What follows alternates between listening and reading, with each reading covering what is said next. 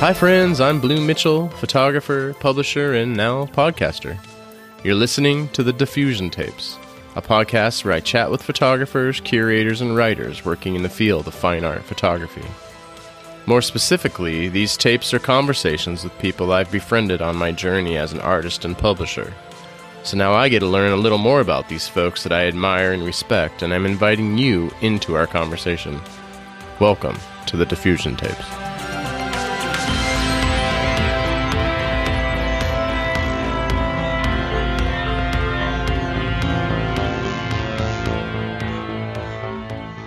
Hey friends, thanks for tuning in to spend some time with The Diffusion Tapes.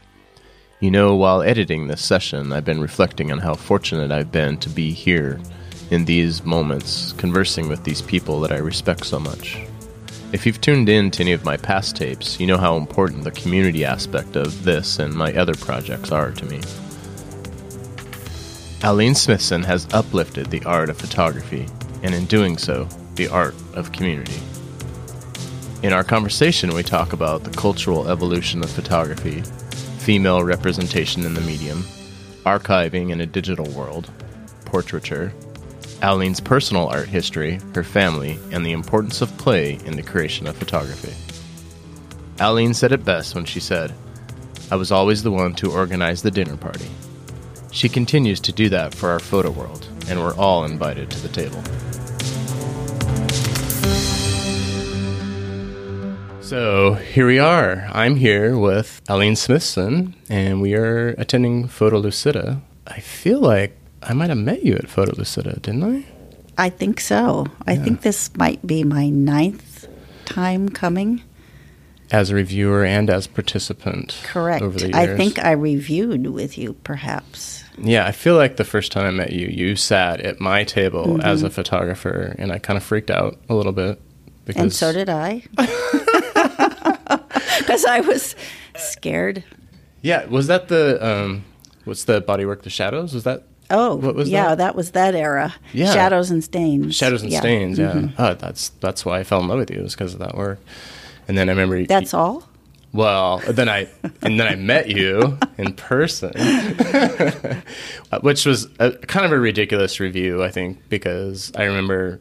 Knew the work, but actually got to see it in person, which was great because I'm all about seeing work in person. But I think that might have been my first Photolucida, too, that I reviewed at. So I was pretty fresh as well as far as reviewing. But us having a history, we had a history before that online.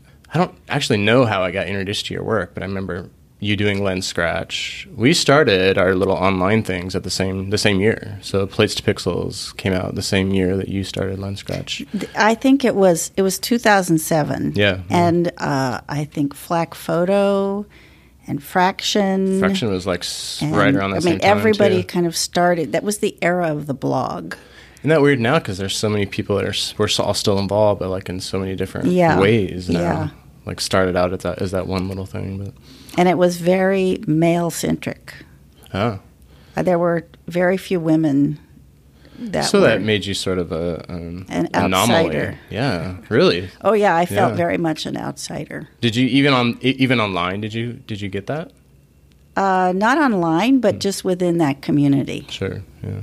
The Boys Club. Mm-hmm. Yes. Thank you for stating that. The Boys Club, yeah. Well, it's interesting because I didn't, being a man, and a white male, like I was ignorant to any of that in the photo world, and then, got into photo history, and then you see it in that alone, But yeah, I was totally unaware of that stuff when I first started photography, and maybe because I was thinking more personally about my own photographs and not about what's going on in the photo world. Well, I see a radical change since the day that I started, especially attending reviews when all the gatekeepers were men. Mm-hmm. And, boy. Even like galleries and stuff like that? Oh, yeah. And now you look out and I think it's about 65. I kind of looked at who I was reviewing. Mm-hmm. It's almost 70% women. Yeah, in my talk with Lori Verba, she was saying that women have just taken over. Yeah. And I totally can agree with that. I think 90% of all festival directors are women. Hmm. Almost 100%, about 90% of all photo center directors are women. Many more curators are women, so it's fascinating. It is, and I don't know because I feel like I'm so young to the medium, but as far as the community around photography is concerned, I feel like what's going on with those curators and with those organizers is this a larger sense of community. Maybe that's why there's this nice, tight community we have, or part of the reason why is because people are setting things up that way. Yeah. If we can only move that population to the political world. Wouldn't that be nice? Yeah. Well, maybe we will. When I was doing research to talk to you, I was actually hesitant to ask you to be on the podcast, mostly because you get interviewed a lot. And so it's like, well, what am I going to talk about that other people I haven't already covered? But, as you know, I like doing these face-to-face talks, and so to me it's not really an interview, it's a conversation. In doing my research, I was looking at your resume and all of the interviews that you have listed. I'm sure there's more because they don't go beyond, I think, 2007 or something like that on your website. I saw that the Plates to Pixels one that I did, which was basically a Q&A back in the day, but so I think that's the first time I actually had like a real interaction with you and learning about your work and stuff. So it's been, I think I published that 10 years ago. I feel really privileged to be interviewed by you. And you have to realize that as artists, we're always evolving and learning and changing. So what we want to talk about may be completely different than 10 years ago. Yeah. Well, and also I didn't know what I was doing 10 years ago. You and everyone else. It's changed so much. Well, it's like you said earlier, the medium has changed. Like everything has changed so much in 10 years. There's less galleries, and it's just the venues have changed. Mm-hmm. The whole thing is like it's like photo climate change. Yeah. This whole like shift of the culture, I think, has changed a lot, and that's a lot of it's technology really related to that. So I guess with Lenscratch, you were sort of on this like up and coming curve, and it just blew off. I mean, blew off. Just blew up. Got to get your name in there. Yeah. Well, one thing I have always done is I've never been in competition with anyone. Mm-hmm. I just kind of kept my head down and kept working. And I think the fruits of that, of the consistency and the open-mindedness of my curation, I feel like people are now really looking at it. I've never looked at Google Analytics. I have no interest in how many followers or readers we have. I just want to share work. Sure. So I keep it. Is that Jonas's job to keep track of that stuff? No, I don't even have him look at it. Nobody does it. Oh, that's really great.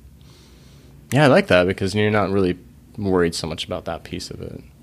Well, the proof is in the pudding. You think about, where Lenscratch has led you and professionally, it obviously it's got a lot of eyes on it, and it's been very impactful to people over the years. We probably wouldn't be sitting here. I think of it as my MFA. Yeah, right. That's great. Now, if someone would just give me an MFA for that effort. What is that, like an honorarium? Yeah. You should get one. Yeah. We got to make that happen. That's the next step. Okay, I'm down. I like that. So since we're talking about Photolucida and you've talked about this also in other interviews, but you're very busy and you're very active. So how many festivals do you think you do a year? I would say five. Five festivals in a year on average? I don't actually know. That's a lot, though. I mean, I can barely manage one a year. So five festivals, and so there's a drive beyond just you. You're very passionate about what you're doing. So what I feel like that's the reason, and I'm just guessing here, and you can correct me if I'm wrong, but the reason that you do five festivals a year and everything else you're doing with Lenscratch and teaching, all that stuff is really this like passion for the community. It's not just about the art. Right? To me, it seems like if you're that involved in the photo community, then you're talking to people constantly, whether you're teaching or being taught to or lecturing or doing a review, right? All these things. And even Lenscratch, daily updates and all the collaboration that you've done on there with other people, and then turning something that's like one person doing a blog to all these people volunteering and helping you and making, substance out of stuff. Have you always been that way as far as the when you're passionate about something, you go like all the way with it.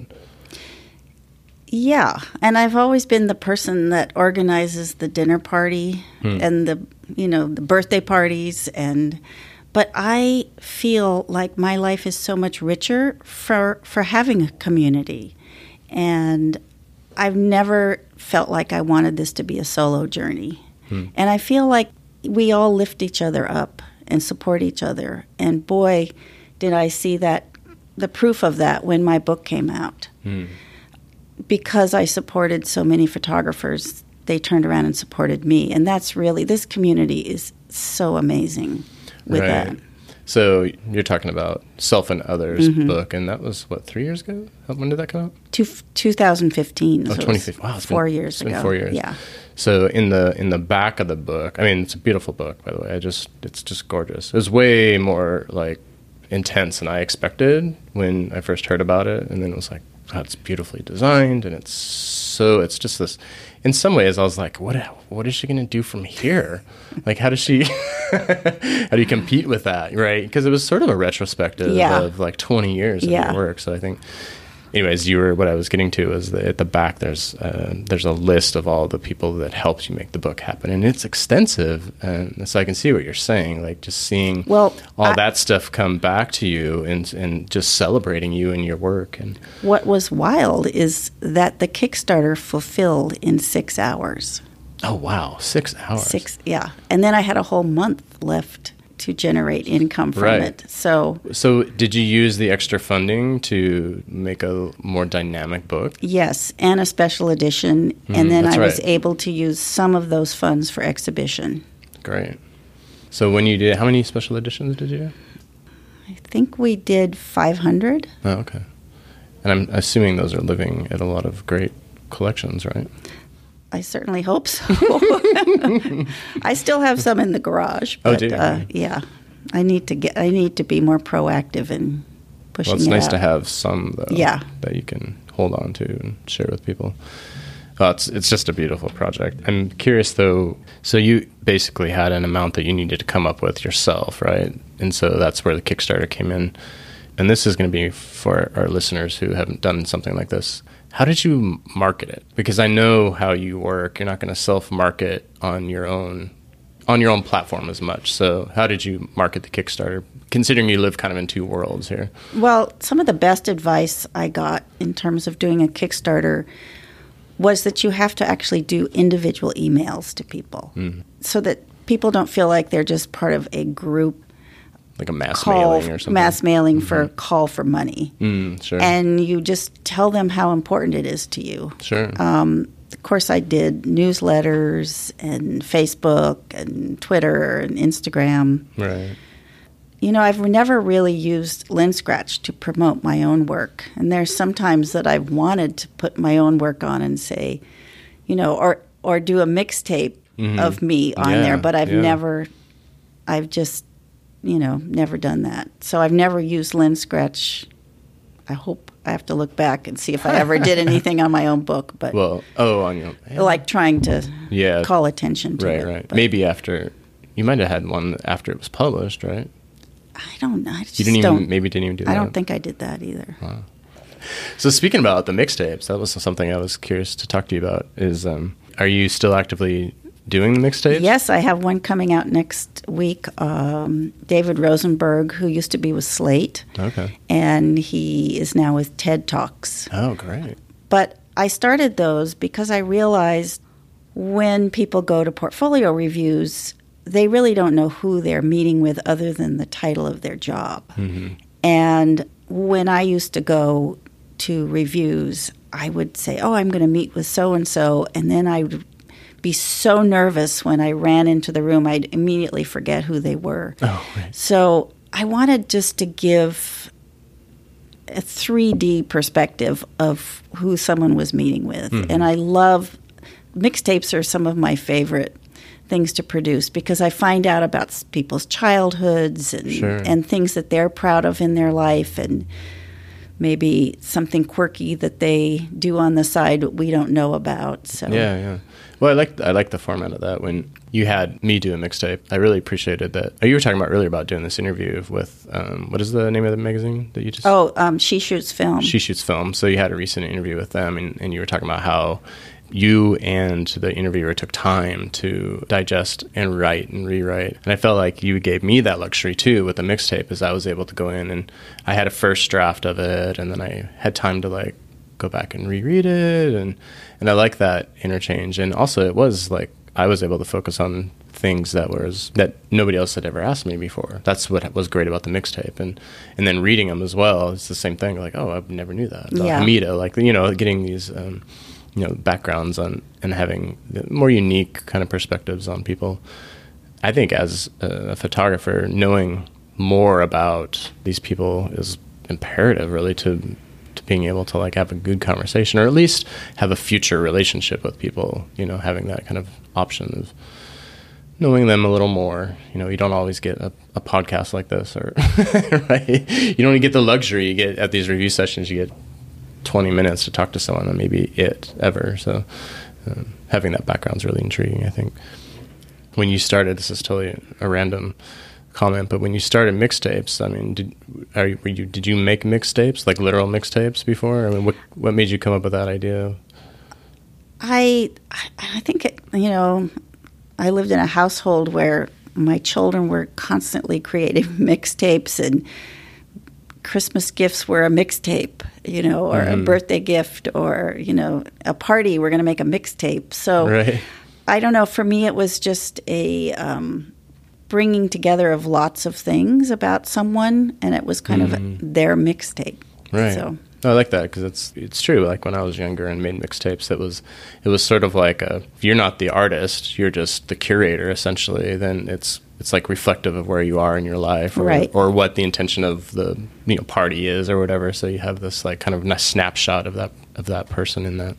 And actually now that I still have some of my old mixtapes on tape, and when I look back, I'm like, oh, that's so great, because it really is like a moment in time. Right. Almost like photography in a way. Yeah. Like it's a moment of time of your life and your personal experience that's like in there in that tape, which is a good segue to this, the Diffusion tapes, because I wanted people to understand that this is, I'm not literally recording on tape, but the idea is similar to your concept with the mixtapes is, like you're kind of curating this little section of a person, or, for me, it's this conversation. We're having a conversation. So it's very unique to that moment. And that's it, right? If you and I talked in a month or in a year, our conversation would be totally different, right? Speaking of music, your family has musicians in the family. Are you a musician at all? Or did you ever play music? I took piano for a long time. Okay. But my focus was always on dancing. And I don't mean ballet. I mean Soul Train. Right. So I love to dance. Sure. I take hip-hop 5 days a week. Nice. Wow, you're very busy with dancing. Yeah. Do you ever dance publicly? I was in a hip-hop dance troupe last year, but I only allowed my husband to come to the performance, and I wouldn't even buy the video, so no one will ever see that. That's great, though. That's so great. I'm so glad you're doing that. Yeah. So have you always been a dancer then? Yes. I actually was on some teen after-school sort of, dance music programs where, like, bands would come in, and I did some dancing on the scaffolding behind them. And this was like broadcast? Yes, but only locally. Well, so this was in LA? You grew up in LA, yes, right? I did. Yeah. Yes. So that was probably more prevalent down there. Was it like a local TV station? Yeah, it was. I could walk there from my junior high. Wow, nice. Yeah. That's really great. So how did you get into that? You just showed up one time? Yeah, we all showed up, like all my friends, and we would try to get on the show. Nice. Yeah. That's great. Fun. But there is a lot of music. My husband comes from a family that their roots are in music. Okay. And my son's a musician. Yeah, so I was just going to ask you about him. Your son, Henry, right? Mm-hmm. You have two kids. You have Charlotte and Henry, correct? Correct. What are their ages now? 27 and 30. And so Henry is, well, he's got a, what do you call it, a moniker? His name? Yes. R.L. Grimes. R.L. Grime. Grime. Yeah. I want to say now, Grimes is a separate entity. It's a young woman who's a singer. Yes, yeah. So R.L. Grime, mm-hmm. which is related to R.L. Stein, I believe. Correct. Right? Okay, so I remember. It's funny because I knew your son's music before he knew. Well, he was Clockwork originally. Oh, okay. And so is he still in New York or did he move to L.A.? No, he's in L.A. He's in L.A. Yeah. Did he move when you went back to L.A.? No. No. He stayed in New York? He went to school in New York. Okay. And then moved out after. I see. So because I saw on his Spotify that he was New York-based, you know, kind of where he got his up-and-coming. So was he DJing then? What was he doing? He was going to NYU, studying the business of music. Ah, okay. And he signed with a very significant DJ when he was very young, and they started touring him. Oh, nice. So he was DJing that way. He was learning on the job. Yeah. Wow, that's great. But he DJ'd in high school and then did sort of dorm room mixed, you know, mashups. Right. Nice. Well, he seems to be doing well now. Yeah. So, and I'm assuming he's doing producing and stuff like that. He just started his own record label. Okay, right. So he's really kind of, I see it sort of as a mirror to Lenscratch, that he is curating and bringing in new voices and giving them a platform. That's great. Well, he's following your footsteps. Yeah. I love that. How involved did he get you involved, like with photos or anything like that? Well, I do take photos of him and I try to get him to use them, but that's very rare. Did he actually? But is it just aesthetic? He goes for different aesthetic? He did produce a video where a lot of my images were used. Oh, nice. So that was fun. That's great. Yeah. Well, you have your own series regarding Henry, right? So you have him when he was a kid all the way up to adulthood, which is interesting to see that. But also, more so, I think you've worked with your daughter, right? Yes. Charlotte, she has been an incredible partner in my photographic journey. You know, she just really would always... She wasn't like she wanted to model. She just... was happy to help me. Oh, that's fun. So, and then how old is she now? She's 30. How does she feel like looking back at like her childhood in your photos? Well, basically? For instance, she was on the cover of PDN, and she was over at a friend's house, and they oddly had it on the coffee table, and they didn't know it was her. Oh, and she looked at it and said, "There's my mother's photograph." She didn't see herself in that. Huh. Because she identified it as mom's photo. So that's kind of how she sees herself in my work. She's not, she really just sees it as my work. That's interesting. Mm-hmm. So when you were working with her a lot, did she have input on like how she was posing? I mean, so you kind of created the scene, right? So you curated her essentially as your model or muse, whatever. So maybe that's why she has that a little bit of like, disconnect because it's not really her, right? You know, it's mom's photograph, right? That's a curious perspective to have, you know. I'm always curious about the kid dynamic though, because everybody has a different perspective on that. I can't get my kids to do hardly anything. So, well, there was a period I did have to pay her $1 a photo. I like that. Well, yeah, you should be paying your models, right? So there you go. Exactly. I think it's interesting too is emotional connection with kids and the photographer, like that kind of the parent and the child. Like your work is different in that way because it's not about the kid as much. It's more about what your series that you're working on. But I see some people it is really about that relationship, about the parent and the child, and I get too in my head about that stuff, so I have a hard time. I think I'd actually do better if it was more your style, where you're just curating a scene and they're the model and they're not really collaborating with you. Maybe I should try that. Well, you know, it's interesting, kind of in the late 2000s, I started writing a lot about photographing family. That's kind of when it came into the zeitgeist. And I really noticed a huge difference between fathers photographing family and mothers photographing family. And fathers... we're really showing the reality and the chaos and the dirty house and The Tortured Parent. And Blake Andrews, in particular, really created some incredible work about his family that I still show in all my classes to this day, where women tended to idealize childhood and clean the house before they took the photo and sort of beautify childhood. Right. And I think I probably did some of that also. But I was really much more drawn to the male perspective of family life. So maybe you should think about that. Well, I do think there is, like, you can romanticize something, especially when it's about your family. And you also don't, I mean, and maybe men are, like you said, maybe they're okay with showing the dirt, you know, like the nitty-gritty piece of it. I'm not like that. Like, I romanticize all my work.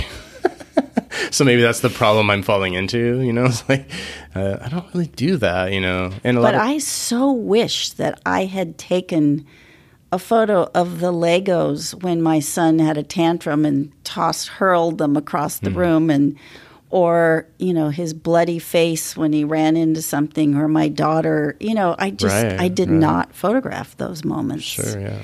But I didn't have the awareness either. I really wasn't fully into photography back at those ages. Right. Well, and you also, what I've noticed, I'm busy being a parent.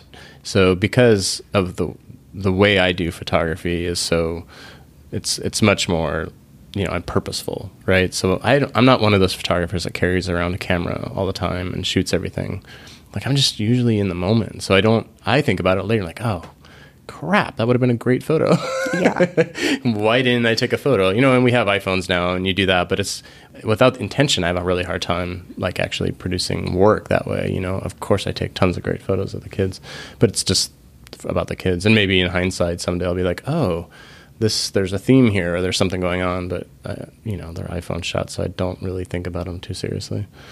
Maybe I should, but I tend to think in black and white more. So I think maybe that's harder. Yeah. You know, even on trips, I remember when my first trip to Europe, I set my camera in black and white mode just because that's how I wanted to see the trip. Like, thinking about, I had a digital camera because it was convenient, and I'd had film as well, but that was color film. So I thought, oh, I'll shoot the digital in black and white, and that'll make me feel better about it. It didn't really make me feel better about it because they still kind of look like every other travel photo you saw. Like, it was really hard for me not. So when I did shoot the film stuff, that worked out okay. But I'm still all analog. I know you are. In fact, that brings me to your newest series of work, which I think is just, what is it, Fugue State? Yeah, I just love what you're doing there. And I feel like it's a great nod to everything that I'm passionate about when it comes to photography, and in you in particular being known for portrait work. And, you know, so I'm assuming you're taking your negatives and distressing them, bleaching them, doing those types of things to them. But they create such this beautiful painterly effect. In that series, you talk about the loss of physical photographic legacies. You're pointing to the fact that this is an object in that work. But how are you displaying them? How are you printing them? I'm printing them digitally. Okay, so you're doing digital prints. Yeah. And are they large prints? Yeah, people tend to like them, like, at 24 by 24. Yeah, that makes sense. Well, they're very painterly, so they have a lot of color and abstraction, but there's obviously still a portrait in there, and you're looking at a negative. I mean, this series marries a lot of things. I was a painter before I was a photographer, and I was a colorist. So I've always loved color. And I do love taking portraits. I mean, really, it wasn't until my book came out that I realized, oh, I take a lot of portraits. Oh, really? Wow. Yeah, I really think of myself as shooting everything. Sure. But the series started because I'm always observing my children and how their behavior is different. Their generation's behavior is different than mine. And I realized they have never made a photographic print. Now, even when I was their age, we were shooting and getting prints developed at the drugstore. Yeah, yeah. And having, you know, a legacy that still carries on. I can look back at, you know, pictures taken in college or at summer camp or and my children's entire legacy is on Snapchat, Instagram, they're kind of all off Facebook now. So it's Instagram. And, they've moved on. Yeah, they've moved on. I realized that they have no legacy to pass down to their grandchildren. And will they snuggle up on a couch with an iPhone and swipe through their growing up? Right, right. And that really distressed me. And I also began to think about the formal portrait photographer. That hasn't existed in a long time. But, you know, through photographic history, people went and had their portrait taken as a keepsake for their family. And those were definite objects. So I have been collecting vernacular and old photographs for years just because I'm drawn to the object. Right, right. So I wanted to call attention to this loss of a real photo history. And if you think about it, it's possible that the most photographed generation in history will have no photographs to pass down. That's so true. So it's sad. So the message, I guess, is print your work, right? Yeah. You know, print even the iPhone shots. You know, the memories. Those are the, you know, we do a good job of every 2 years my wife compiles a book of the kids growing up. And now the kids, because it's in book form, they want to go, hey, can I see the book from 4 years ago? And they actually pull it out. And they're only 8 and 4, and they already pull out the book to look over, you know, them and, the, you know, watching themselves grow up and stuff. So I feel like as much as that, those books are for us, they're also for, more so for them. That's the only legacy they'll have too. It's like, unless we have a ton of prints laying around, or if I'm shooting film, even that's going to be hard to access for them. You know. But we're also losing the technology that allows us to look at photographs. And there was a great, I can't remember his name, might have been Jeff Phillips, found a carousel of wonderful Kodachrome slides. And at like a thrift store. And he looked at them and said, the family needs to have these. And he put something on Facebook like, are you my family? And 2 years later, someone recognized someone. Wow. And he finally found the family to give the slides back to. And they said, well, we threw them out because we had no way to look at them. Oh. And I have been collecting lately a lot of vernacular negatives, and I think I'm able to acquire them because most people don't have scanners. Right, they don't have any way to look at them. Yeah, so, that's the big problem. You can't see the work. Well, and it's really not. I guess people just don't realize it, but there's a lot of places that will scan images for you, but it is expensive. Well, I think the non-photographer is really not wanting to work that hard. Right. You know, it's just like, I don't know what's on there, so it's not that important to me, right? Yeah. Well, I went through, my grandfather had an amazing collection of slides from early 70s all the way through the early 80s. And I went through for the family before he passed away. I scanned everything. And it was just amazing to see my family's reactions to these photos that they have only seen when they were like young, when the photos were taken, when they'd sit down and put the carousel on, you know, watch a slideshow. That was the last time they'd seen that stuff. So for me to like digitize it and then make them a big gallery of it was, and even my grandfather, we made him a book, you know, so he could have it like, and, you know, like the memories just started flowing in, you know, because it's the same thing as they didn't have a way to see this stuff before. So it's been, you know, sitting in storage for just years. But I was looking at that stuff, gave me this perspective of my grandfather that I didn't really know about.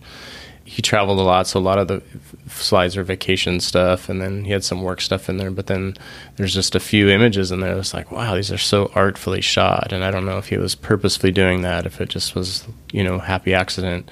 But either way, I love that I see that, because I never, you know, I never really thought of my grandfather as a photographer until I saw this stuff. I'm like, oh my gosh, he shot a lot of photographs. And so I think that's a huge loss for our society if we don't have that kind of stuff to go back to. It's sad, really. I don't know how we're going to deal with that, you know, how the next generation is going to do with archiving and stuff like that. I guess it's up to people like us to, like, keep it in the forefront. Yeah, I mean, I still have a slide projector and a Screen.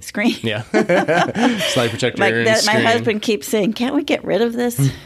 But yeah, I kind of miss those slideshow nights. Yeah, I do too. That was always fun, I thought. And we actually had one a couple of years ago with my in-laws' house. They have a bunch of great photos from when they were. So we was like, well, I have a carousel, and let's just look at them all. And it was great. And they also hadn't seen a lot of that stuff since they were younger because they just couldn't really look at it. Anyway, I think it's a great project that you're doing.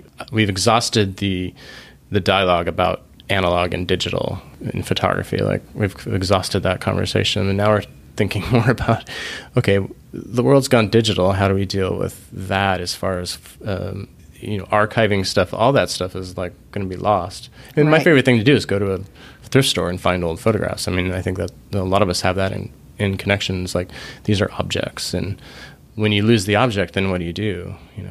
I think this is a huge issue for museums. Mm-hmm. What do they do? Collect TIFF files, and how do they maintain them so that they can be seen in 100 years? Right. So.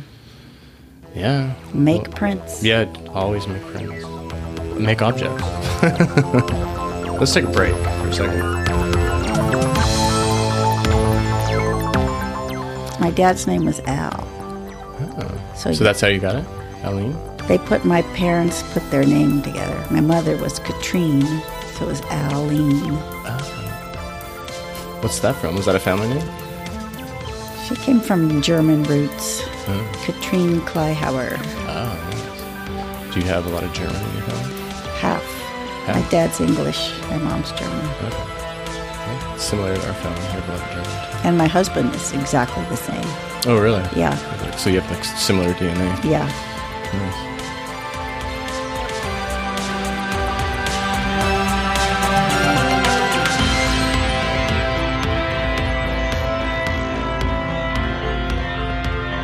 You mentioned being a painter when you were younger.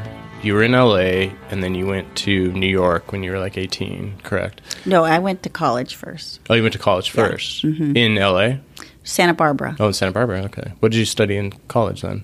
Art. You studied art. So that's where you got the painting background? Yeah. Yeah. So what kind of work were you wanting to do? I did large colorist oils. Oh, okay. So that's what you mean by colorist. Yeah. Really? Okay. Very inspired by Diebenkorn. Okay. Nice. So that does make sense to me now, then, looking at your whole career and how you've dealt with color and stuff like that. After college, you moved to New York. So what was the impetus there? I have always wanted to live in New York. I as a painter, as an artist, mm-hmm. I wanted to be there. Right. And I got a job working in an art gallery and was really shocked at life on the other side of the table. Sure.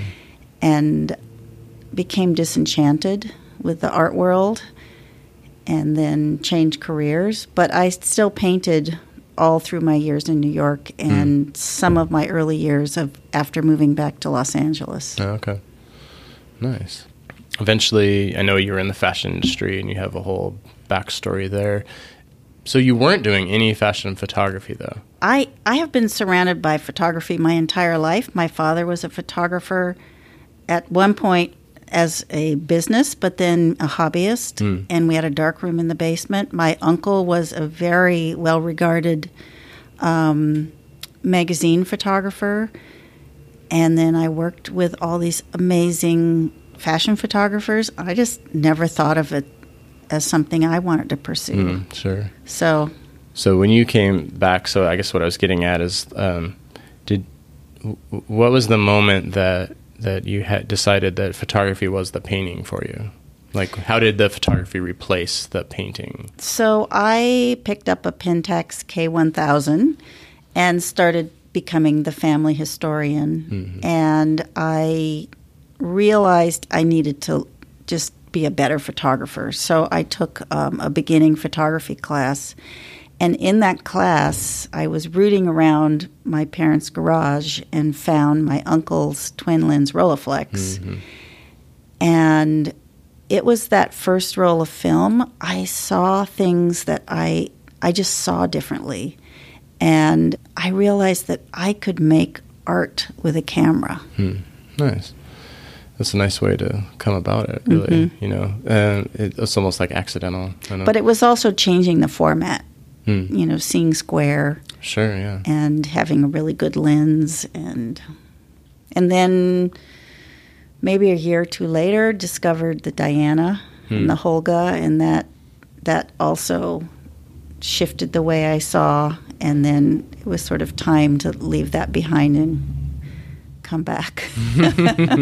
But that toy camera community really was in some ways my first photo community, and there were a few online groups, and that's where I met Gordon Statinius and Susan Bernstein. He was doing the Holga work back then. Yeah, and we had this community online, which was great. Yeah, I think that's sort of how I got into it as well, is the toy camera stuff, and that's what I was shooting too at the time. So that was definitely like a nice network of people to kind of be around. Yeah. And especially when like all these digital sites and groups were coming up during that time, there was a big toy camera thing happening. I mean, people have been shooting this stuff for a long time, and all of a sudden I started seeing it. I feel like that was the difference. It's like, people were shooting it. I just didn't have access to it. And then suddenly there was venues online to see all this work. And I think that was like one of the plus sides to the internet stuff. Well, I remember being asked to teach a toy camera class, and there was no literature at all. So there was one guy that had written things that he could do with his camera on some, you know, janky site, yeah, some funky blog that I site. Like, you know, copied everything down and distributed, and you know, now there's a gazillion books on toy cameras, right. So, well, yeah, I mean, I wonder too, like the, you know, I noticed that the books that come out, not necessarily like monographs and stuff, but like the process books, there's so much that's available now that I feel like was really hard to get your hands on years ago. Like I feel like when I started photography, the school I went to, they didn't have like an alt process program at all. It was very much traditional black and white and color stuff. And I just wanted to learn like basic pinhole, you know, but so I had to do like an independent study on pinhole. Nobody taught that, you know, but then I realized finding literature on pinhole was really hard back then, to find like actual books, and they were around. I found them, but it was way harder than now, where I can just Google something and find a book on pinhole photography and all the different ways that you can go with it. You know? I actually think that could be a gift, because something I think a lot about is that it's the importance of play in photography that allow us to make mistakes, to try new things. And with that toy camera world, we didn't know what the hell we were doing. Right. And part of that play, I think, was an important part of being an artist. Yeah, well, experimenting and not having any, like, rules or... Yeah. But I think that's right, and I think maybe that's why I started leaning more towards, like, experimental photography, because that's the stuff that I really enjoyed. Yeah. And I liked getting in there and, like, getting dirty and, like, making a ton of mistakes and messing up a lot of my work. Well, I think some of the earliest work I saw of yours were when you were burning your negatives. Yeah. I love that work. But that's definitely part of it, though, for sure. Like, me being unsatisfied with straight photography. Like, I need to... You know, I need to like mess this up. For me to be I do happy feel with like it. We are coming out again of a period of rules. I mean, I think that we are all sort of balking against the 20 image portfolio and saying, no, I'm not doing it that way. I'm really going to create differently. Yeah. Oh yeah. Well, I've seen that, and I'm really enjoying a lot of how photographers are branching out and doing a lot more object work and installation work, because that's the kind of stuff I see in the regular art world way more than, and now all of a sudden photographers are embracing that. And photography is just a piece of what they're doing now instead of the thing. It's part of a bigger picture. It's so wonderful to see so many people working that way, although it feels a little bit like a trend on the other hand, but I've always been interested in the object itself. So for me, I'm like, they're saving photography to me, because you're putting it back in objects form. Yeah, you know? But so are books. Exactly, yeah. And one of my current photo heroes is Amani Willett. His book, The Disappearance of Joseph Plummer. Have you seen that book? I haven't seen that. Mm-hmm. He really is using a huge variety of approaches to photography to tell a story. And it's a total fable. And redacted text, multiple exposures. I just am so inspired by his work. Okay. But it's in book form. Nice. So you were saying he's doing all these different methods and it's all in one book? Interesting. Yeah. Okay. I think it's sold out, though. I'm sure somebody could show it to me. Well, come to LA and I'll show it to you. All right. Sounds good. Nice. I mentioned there's a lot of interviews with you, but the one thing I picked up, you just had one recently with Ain't Bad. I liked what you said at the end here, but I wanted you to expand on it a little bit. And the question was posed, what is some advice you'd give to a beginner, which is kind of a question we all ask to someone who's been around. But you said, stay anonymous as long as you can. What the hell do you mean by that? I think once we become public with our art, we become self-conscious. And I think that period of exploration and play and just trying things out without an audience is really important to your growth as an artist. Yeah, that's great. And that's what that means, that we should not be making work for anyone else besides ourselves. And all through my career, I have really thought, I really don't care what anyone thinks about this work. It's just, I just have to make it. And that work's been successful. I always get asked that, what are you working on? And I really am. I always say nothing, which isn't necessarily true. It's just that I don't share most of what I'm doing, Being able to, and maybe that's because I'm always experimenting, like I was saying earlier, that I love that part of creating more than anything else. Like getting my work out there and showing it to people and being in galleries, that's really just like kind of a bonus to me. Like the creating of the art is really where my passion is. Fulfills and sustains you. Yeah. And I feel like if that's not happening, then you probably shouldn't be making the art, right? My favorite work, I see people's passion in it. You can see it and feel it. And it's like you said, it doesn't really matter if other people like it, because there's going to be a shit ton of people who don't like it. They don't care about it. We find that at these review festivals that like everybody has a different perspective, and you're talking to people as a photographer, you're talking to people that have agendas for their business or their museum or their publishing company, whatever the case may be. But really everybody has different aesthetics of what they're interested in. And so you have all these great perspectives, but really the core is who cares what any of us say, right? If you're not enjoying what you're doing, that brings up another question for me. Now that you've had all this experience and exposure and are you working on another book? Well, I just published one with Chris Graves on Los Angeles, which was really a completely different way of working, doing street photography and still lifes to speak to my city. Right on. So Chris Graves Projects, is it already out? It's out. It'll be there tonight. Okay. There's a photo book fair tonight. Yeah. He asked, this is the second round he's done this. This is Lost 2. He asked 20 photographers from around the world to photograph their cities. Great. So Los Angeles is represented in the house. Yes. Awesome. So in that work or any work that you're working on now, do you still have the same issue that you did when you were beginning as far as confidence level in what you're doing? Or are you pretty confident now with what you're doing that it works for you and that it's ready to roll? Since I'm the only person I need to please, I have full confidence.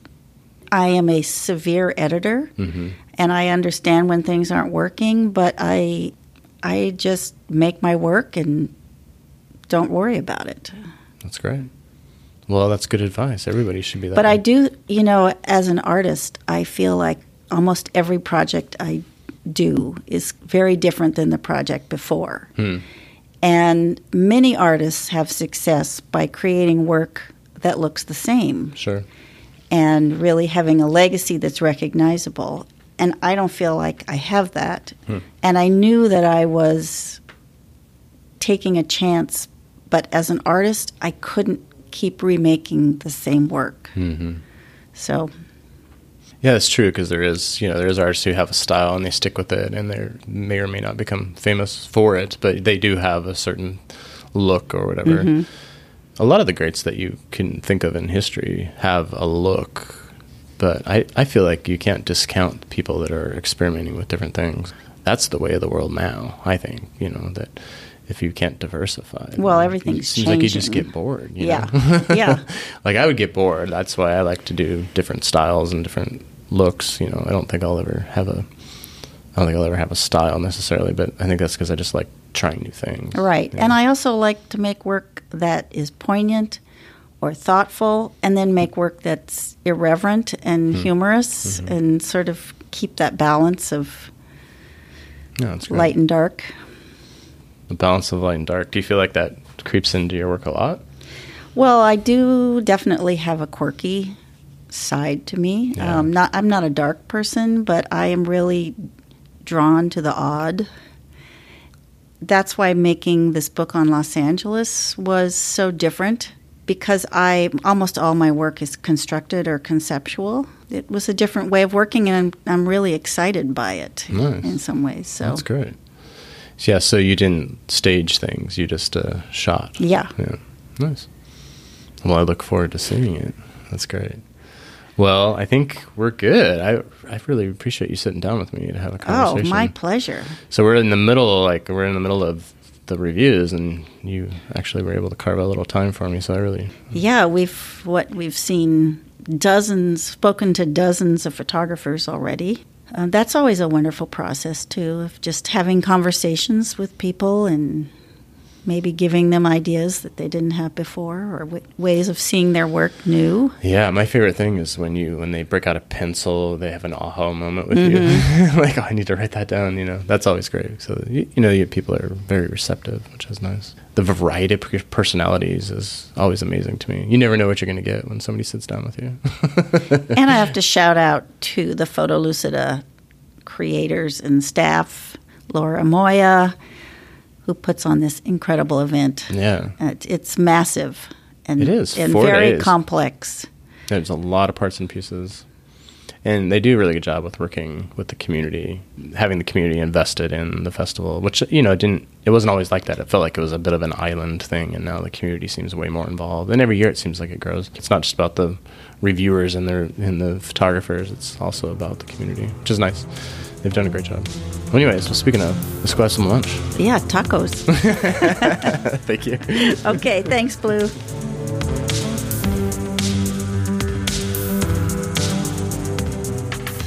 So I should probably mention that both Aline and I had just spent 4 days chatting up photographers at portfolio reviews before recording this conversation.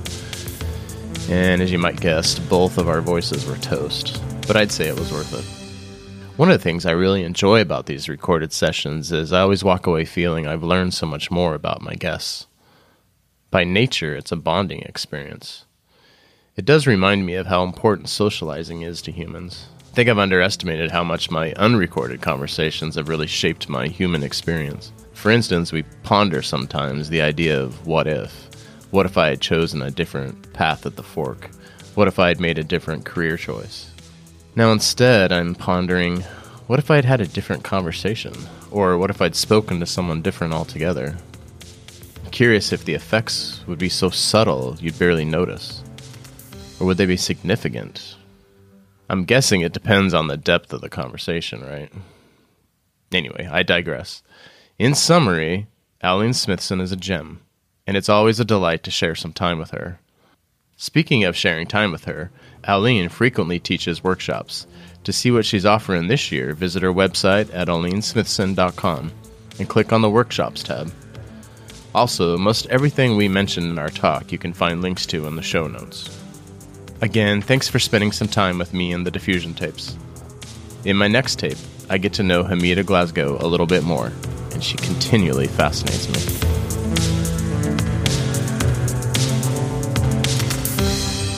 Like, we did this Jeep commercial, and we had 2 prototype Jeeps, and we did the commercial in the Yukon. Hmm. So we airlifted this prototype Jeep up onto a glacier in the Yukon via Hueys. They were like the... Yeah. So, we just did all kinds of crazy stuff like that. Is that where your love of helicopters. Absolutely. It was from that. Well, it was. The Hueys are great. Oh my gosh. I think they're the sexiest things on the planet.